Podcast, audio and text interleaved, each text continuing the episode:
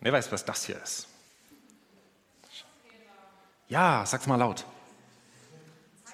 Ein Zeitumkehrer, ein Time Turner. Damit kann man durch die Zeit reisen.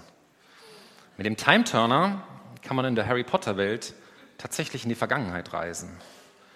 Ähm, das ist ein ganz nützliches Instrument. Also ihr könnt es ein bisschen hier sehen, ähm, ist ein bisschen größer. Das ist eine Sanduhr eigentlich, die man drehen kann. Also muss man ein bisschen vorsichtig mit sein. Ne? Ähm, da geschehen unvorhergesehene Dinge. Aber man kann diese Sanduhr drehen tatsächlich und dann reist man in die Vergangenheit. Ähm, wer Harry Potter ein bisschen kennt, der weiß, dass vor allem Hermine, das ist eine Freundin von Harry, dass die da besonders ähm, scharf ist auf diesen Time Turner, auf diesen Zeitumkehrer. Die ist nämlich so eine kleine Perfektionistin und ähm, mit so einem Zeitumkehrer ist natürlich die Vorstellung verbunden, dass man Sachen wieder gut machen kann, ne? dass man Dinge, die geschehen sind, mit denen man vielleicht in der Gegenwart nicht leben kann, dass man die vielleicht wieder verändern kann oder nochmal noch mal leben kann oder auch Sachen, die andere verbockt haben, ähm, einfach wieder gerade rücken kann. Und die Hermine, das ist erst ganz harmlos, die macht das erstmal so, die, ähm, die will zwei Klassen gleichzeitig besuchen, also zwei Kurse in der Schule. Ja, sowas gibt's. Ähm, und das ist eines der beliebtesten Kinderbücher überhaupt. Die Hermine, die möchte gerne zwei Klassen gleichzeitig besuchen und deswegen reist sie in die Vergangenheit, dann kann sie nämlich noch einer anderen, an einem anderen Kurs teilnehmen. Aber später ist es natürlich, wenn man merkt, es ist reizvoll, äh, kommt natürlich dann der Wunsch auf, auch noch andere Sachen zu machen, die ein bisschen bedeutungsschwerer sind. Ähm, Zeitreisen ist ja so ein Thema, ähm, das äh, J.K. Rowling, also die Autorin von Harry Potter, nicht erfunden hat. Das ist ja so, ein, so, eine Vorstellung, die Menschen immer schon gehabt haben und die man auch in ganz vielen Büchern und Filmen wiederfindet. Ähm, jeder zweite Christopher Nolan-Film beschäftigt sich mit Zeit. Zeit umkehren, Zeit rückwärts laufen lassen, Zeit nochmal abspielen, die gleiche Szene nochmal erleben. Da wird ganz viel mitgespielt. Und das ist natürlich das Reizvolle daran, ähm, eben genau das, was ich gesagt habe. Ähm, habe ich irgendwas, irgendwo Schuld auf mich geladen? Diese Vorstellung, das vielleicht nochmal zu erleben oder verändern zu können, rückgängig machen zu können, einfach irgendwo an einem Hebel in der Vergangenheit drehen, dass sich alles ganz anders entwickelt. Oder Dinge, die mir nicht passen, mit denen ich in der Gegenwart nicht leben kann, äh, einfach nochmal zu verändern und vielleicht hier und da mit jemandem zu reden, dass sich irgendwas ändert und die Dinge einen anderen Verlauf genommen haben, als sie es haben. Fehler äh, wieder gerade zu rücken, Ungerechtigkeit, die ich empfinde, ähm, gerechter zu machen. Und dieses dieser Wunsch, in die Vergangenheit zu reisen oder auch das Bewusstsein, dass da Dinge sind, die, ähm, die mir in der Gegenwart aufliegen und die mich stören, ähm, die führen ja auch zu ganz vielen anderen Dingen. So Männern in meinem Alter und plus, denen sagt man ja so eine Midlife-Crisis nach. Die Vorstellung, irgendwo im Leben mal ganz falsch abgebogen zu sein. Ähm, den Partner, den ich seit 20 Jahren oder das Haus, das ich seit 20 Jahren habe oder den Job, den ich seit 20 Jahren habe, vielleicht wäre es doch irgendwie besser gewesen, ganz anders irgendwo anzufangen und jemand ganz anderen zu haben. Und das führt dann zu Sachen, dass dann plötzlich man mit einer 4 oder einer 5 vorne nochmal ganz von vorne anfangen will. Auch die Vorstellung, dass die Vergangenheit nicht so war, wie sie vielleicht hätte sein sollen. Soll ich mal? Soll ich mal drehen? Also bei Harry Potter ist das so, man muss für jede Stunde Jedenfalls bei den alten Time-Turnern, die sind nicht so mächtig, aber da muss man für jede Stunde, die man zurückreist, muss man einmal drehen. Also man dreht einmal die Sanduhr, das ist eine Stunde in die Vergangenheit. Also wenn man einen ganzen Monat in die Vergangenheit will, dann ist man schon eine Weile beschäftigt. Ne? Ähm, aber auf der anderen Seite überlege ich mir dann, erstens müsstest du dann irgendwie ein bisschen improvisieren jetzt, ne? ich bin ja dann erstmal nicht da. Ähm, und zweitens, zweitens hat das ja auch so seine Tücken. Ne? Ähm, zum Beispiel darf man sich nicht selbst begegnen in der Vergangenheit. Dann gibt es nämlich Probleme. Dann könnte sich das alles auflösen. Oder dann gibt es dieses Nachfolgebuch von Harry Potter, ähm, Das verwunschene Kind. Da geht es um die Nachfolgegeneration von Harry, Harry, Potter und seinen Freunden. Und da ist es so, dass die, ähm, dass die plötzlich merken, da ist ganz viel, unsere Eltern haben ganz viel falsch gemacht und das müssten wir mal ändern. Und dann machen die eine Zeitreise, weil sie irgendwas wirklich verändern wollen, was die Eltern unterlassen haben oder was ihnen schiefgelaufen ist. Und, mit, äh, und das funktioniert aber gar nicht. Sie machen das nur noch schlimmer. Und dann kommen sie wieder zurück in, ihr, in die Gegenwart und ähm, es ist alles noch viel schlimmer geworden. Und dann machen sie eine neue Zeitreise und es wird noch schlimmer, weil es wird nicht besser, sondern ähm, sie bauen noch mehr Fehler. Und die Gegenwart wird immer schlimmer, bis dann beim dritten oder vierten Mal der absolute Supergau eintrifft. Also so einfach ist das doch nicht mit dem Zeitreisen. ich glaube, ich lasse das lieber mal. Vielleicht später. Also das ist gar nicht so einfach mit dem Zeitreisen. Was ist denn überhaupt eigentlich Zeit? Ähm, kurzer philosophischer Abriss, da müsst ihr jetzt mal kurz noch durch. Ähm, wir teilen ja die Zeit ein in Vergangenheit, Gegenwart und Zukunft. Ne? Das sagt man normalerweise so. Ich mache das mal hier ein bisschen deutlich. Also die Vergangenheit ist jetzt mal hier. Die Gegenwart, die ist in der Mitte.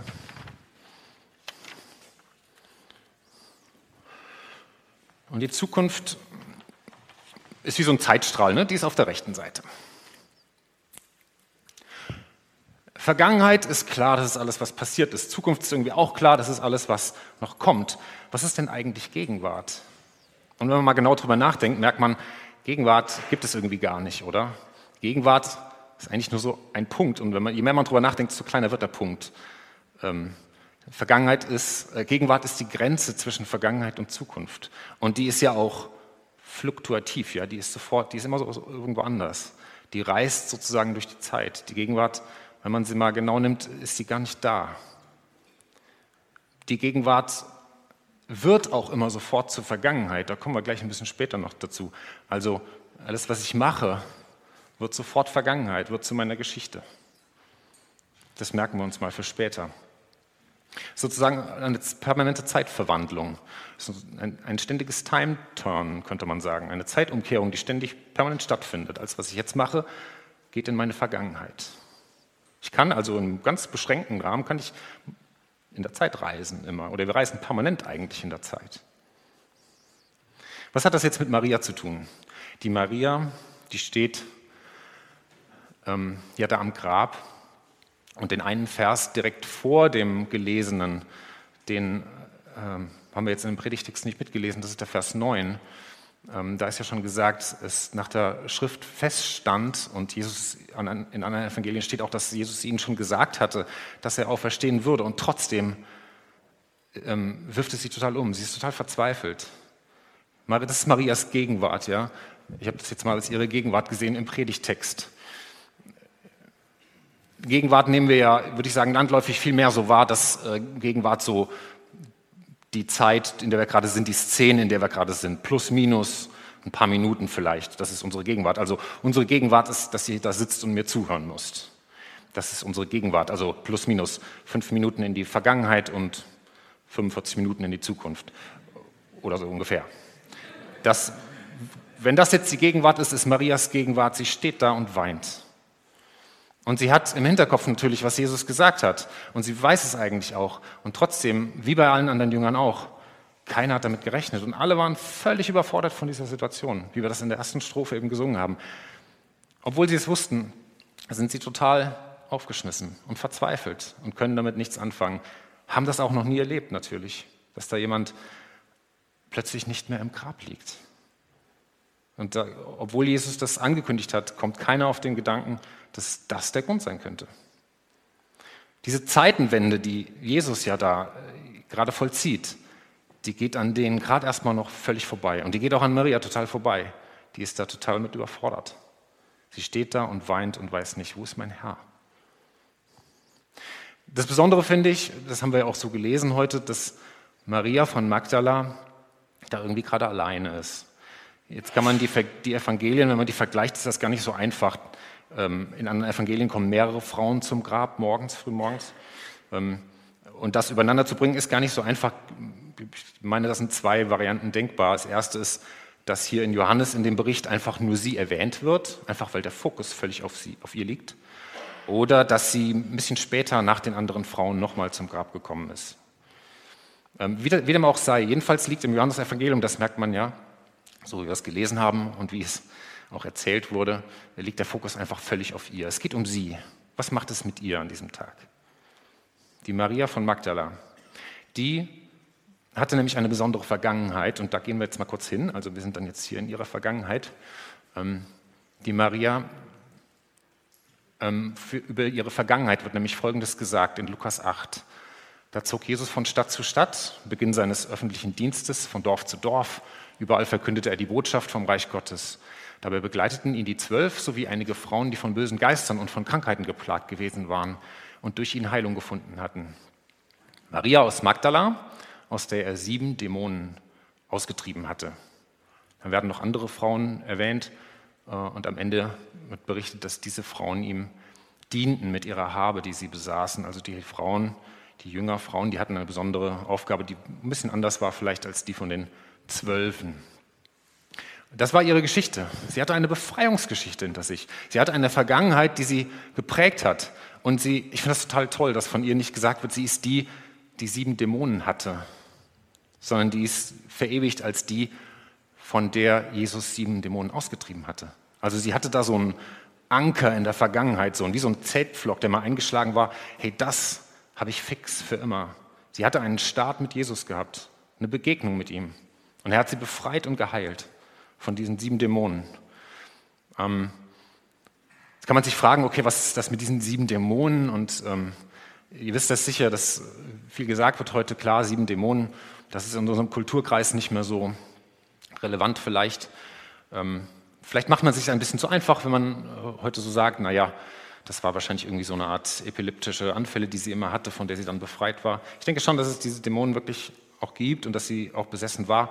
Tatsächlich denke ich aber, dass das in unserem Kultur, Kulturkreis jetzt oder in unserer Zeit heute, ähm, jedenfalls bei uns hier in Europa, nicht so die große Rolle spielt. Was sind Dämonen, von denen wir besessen sein können? Oder was sind Dinge, die Menschen gefangen halten?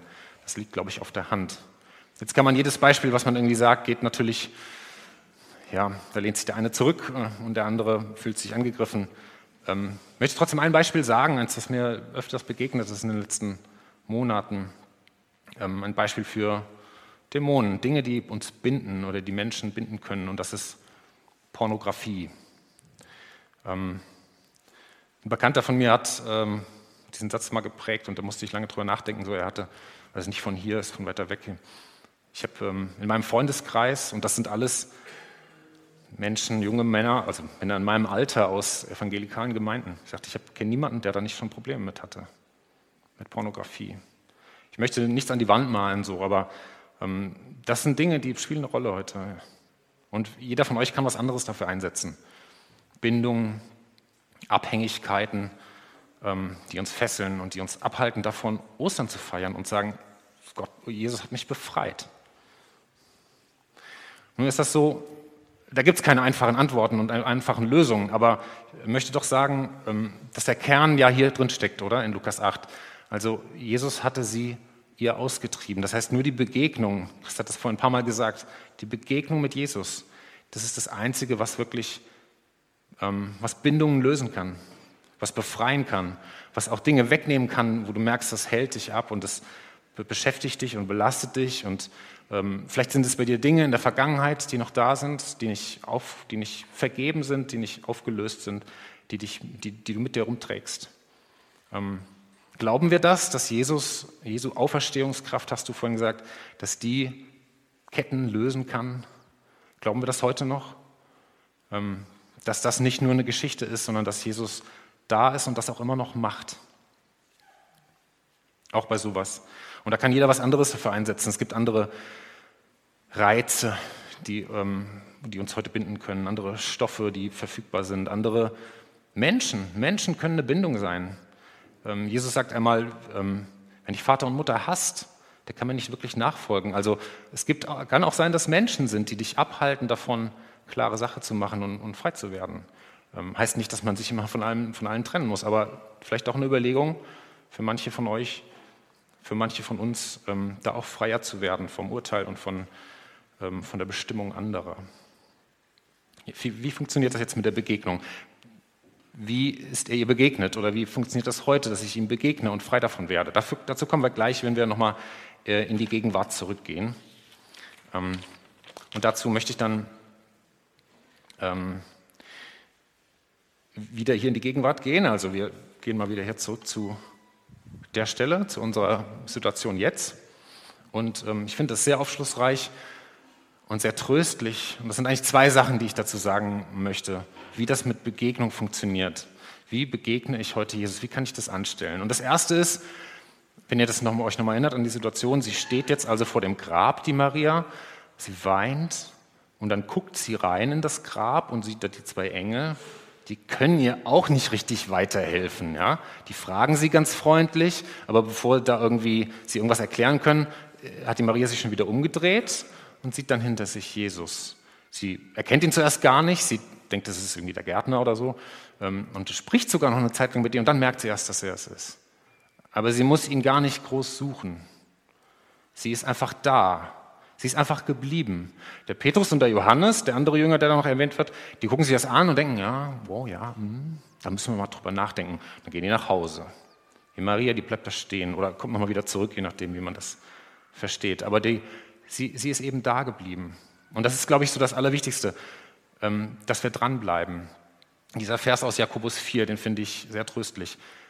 Da steht nicht, sucht die Nähe Gottes, dann werdet ihr ihn finden, sondern sucht die Nähe Gottes, dann wird er euch nahe sein.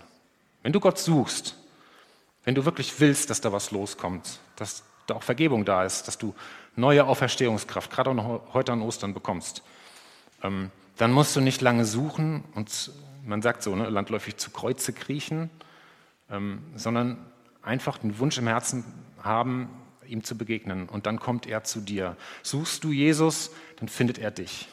Das finde ich großartig. Ist nicht, suchst du ihn, dann findest du ihn irgendwann. Die Bibel ist voll von Geschichten von Menschen, die das, den Wunsch im Herzen hatten, irgendwie von ihm verändert zu werden.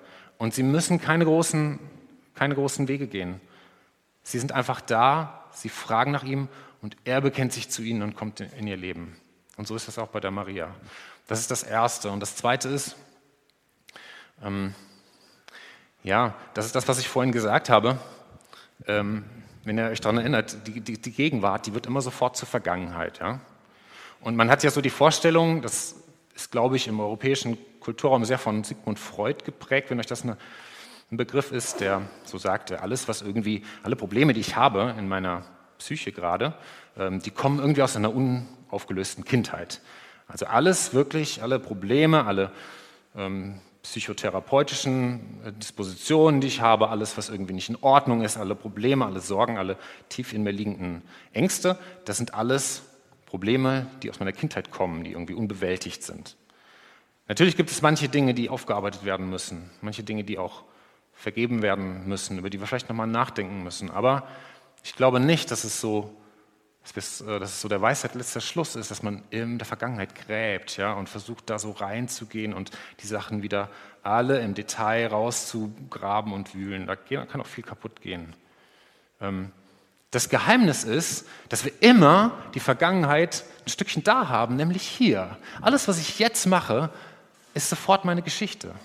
Also nutzt die Chance. Heute ist der Auferstehungsmorgen. Jetzt ist Ostern. Jetzt ist die Chance, neu anzufangen. Jetzt ist die Chance, einen neuen Flock einzuschlagen, einen neuen Stein aufzurichten und der ist sofort Teil meiner Geschichte. Ist das nicht großartig? Wenn du etwas verändern willst in deiner Vergangenheit, dann fang jetzt und heute an. Schlag jetzt einen neuen Flock ein. Mach eine Sache. Such, mach feste Sache mit Jesus. Such ihn. Ähm, geh auf ihn zu. Er wird dich finden. Und dann hast du eine Begegnung und die ist sofort Teil deiner Geschichte. Wenn später nochmal von Maria die Rede gewesen wäre, dann wäre vielleicht sie genannt worden als diejenige, ähm, von der Jesus die Dämonen ausgetrieben hätte und die ihn als erstes am Auferstehungsmorgen gesehen hat. Ist das nicht großartig? Ähm, das wird sofort Teil ihrer Geschichte und sie wird immer als diejenige bekannt sein, die Jesus am Auferstehungsmorgen begegnet ist. Ähm, und deswegen nochmal dieses Nutzt das. Ostern als Neubeginn. Dich neu auszurichten. Diese Zeitenwende, die Jesus vollbringt hier, die Zeit wirklich neu zu gestalten, ähm, ein Teil davon zu sein und auch selbst eine Begegnung mit ihm zu erleben. Lass dich heilen, lass, dich, lass dir vergeben, lass dich wieder neu ausrichten und dir eine neue Kraft geben. In diesem, dieser Auferstehung ist so viel Kraft drin, ähm, die du bekommst, wenn du ihm begegnest und wenn, du, wenn er zu dir reden kann, wenn du dich in sein Licht stellst. Es ist nicht nur die Vergangenheit und die Gegenwart, es fehlt natürlich noch die Zukunft. Und die Zukunft ähm, steckt ja da auch weiter drin. Jetzt steht sie vor ihm und er hat sich ihr zu erkennen gegeben. Ähm, ich habe euch das nochmal angezeigt, was er zu ihr sagt. Halte mich nicht fest oder fass mich nicht an, kann man auch übersetzen. Ich bin noch nicht zu meinem Vater in den Himmel zurückgekehrt. Geht zu meinen Brüdern und sag ihnen, dass ich zu ihm zurückkehre, zu meinem Vater und zu eurem Vater, zu meinem Gott und zu eurem Gott. Also das ist ja ein bisschen kryptisch irgendwie. Ja? In dem, ich habe gemerkt, in der Erzählung ist es auch so ein bisschen gedeutet dahingehend. Ähm, das wird auch vermutet, dass sie wahrscheinlich irgendwie einen Schritt auf ihn zugemacht hat und wollte irgendein Begrüßungsritual auch vollziehen. Zum Beispiel ist in Matthäus 28 davon die Rede, dass die Jünger seine Füße umfassten. Daher kommt das nämlich aus, aus der Geschichte. Sie umfassten seine, also sie kamen auf ihn zu, ähm, warfen sich vor ihm nieder und umfassten seine Füße. Das ist so eine Art Begrüßung, die sie vielleicht öfters gepflegt haben. Und es macht den Eindruck, als sagt Jesus, da ist jetzt nicht die Zeit für, fass mich jetzt nicht an, denn unsere Beziehung, die kommt jetzt auf eine neue Ebene. Das ist auch ein Teil dieser Zeitenwende und er nimmt sie da, finde ich, sehr, ähm, sehr rücksichtsvoll mit, mit rein und sagt, ähm, das, das wird jetzt ein bisschen neu. Ich bin dann demnächst nicht mehr da und da musst du jetzt auch lernen, mit umzugehen. Unsere Beziehung wird eine geistige, eine geistliche sein. Du kannst mich nicht mehr sehen, du kannst mir nicht mehr in die Augen schauen. Ähm, den Heiligen Geist hat er ja auch im Johannesevangelium vorher den Jüngern schon erklärt, dass er kommen wird und sagt da sehr viel dazu. Hier ist noch der Vater, der kommt jetzt noch ins Spiel. Und das muss er eigentlich gar nicht viel zu sagen. Ja? Ich habe da so gedacht, er sagt da nicht viel zu, weil sie haben es ja bei ihm immer gesehen. Er hat sie gelehrt, wie man zum Vater betet, das Vaterunser. Er hat ihnen vorgelebt, wie es heißt, eine lebendige Beziehung zum Vater zu führen. Er ist regelmäßig in, ähm, mit seinem Vater in Austausch getreten. Und das gibt er ihr jetzt wie so ein Schatz mit. Ja? Schau mal, schau mal wie, du, wie ich das gemacht habe immer, wie ich diese Beziehung zum Vater gepflegt habe. Äh, nimm du das und gib es auch noch weiter, gib es auch den anderen Jüngern, zeig ihnen das. Und das hast du, wenn ich mal nicht mehr da bin. Äh, und das haben wir auch. Auch den Vater als einen liebenden Vater, eine, eine lebendige Vater-Sohn-Beziehung, die wir auch nutzen können dafür. Und das ist so ein Schatz, den gibt er ihr quasi für die Zukunft noch mit. Also er hat ihre Vergangenheit bereinigt, er ist ihr wieder begegnet, neu in der Gegenwart und dann gibt er jetzt noch so ein Geschenk mit für die Zukunft. Hier nutzt das auch noch. Mein Vater, mit dem ich so eine Beziehung gepflegt habe in den letzten Jahren, du hast das gesehen, der ist jetzt auch dein Vater. Und du kannst es genauso machen, wie ich das auch gemacht habe.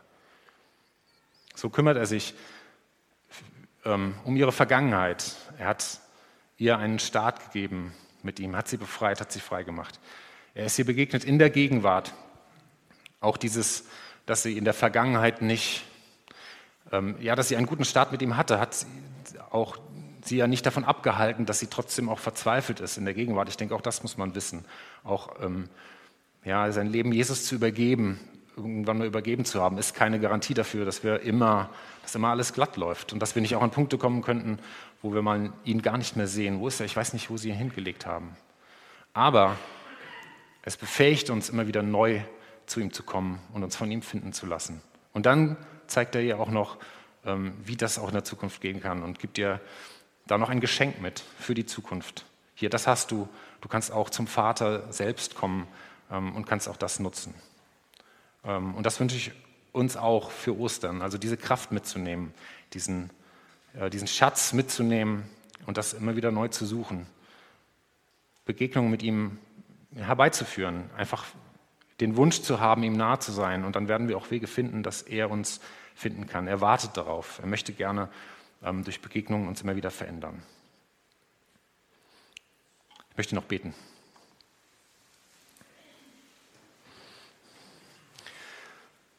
Herr Jesus Christus, danke dafür, dass das so ein Schatz ist, den wir auch an Ostern neu heben dürfen. Und ich bitte dich für jeden, der da vielleicht jetzt ähm, Dinge im Kopf hat, die ähm, noch vor dich gebracht werden müssen. Ich bitte dich darum, dass du ähm, Herzen anrührst, dass du Wege aufzeigst, ähm, Vergangenes zu bewältigen, Ketten auch zu lösen, ähm, neue Schritte auf dich zuzugehen, dass du dich zu uns bekennen kannst. Ich bitte dich für jeden, der da ähm, auch nach Wegen sucht, mit Dingen umzugehen und da vielleicht Ostern noch nicht so richtig im Herzen hat, weil da noch Dinge sind, die, die binden, die festhalten.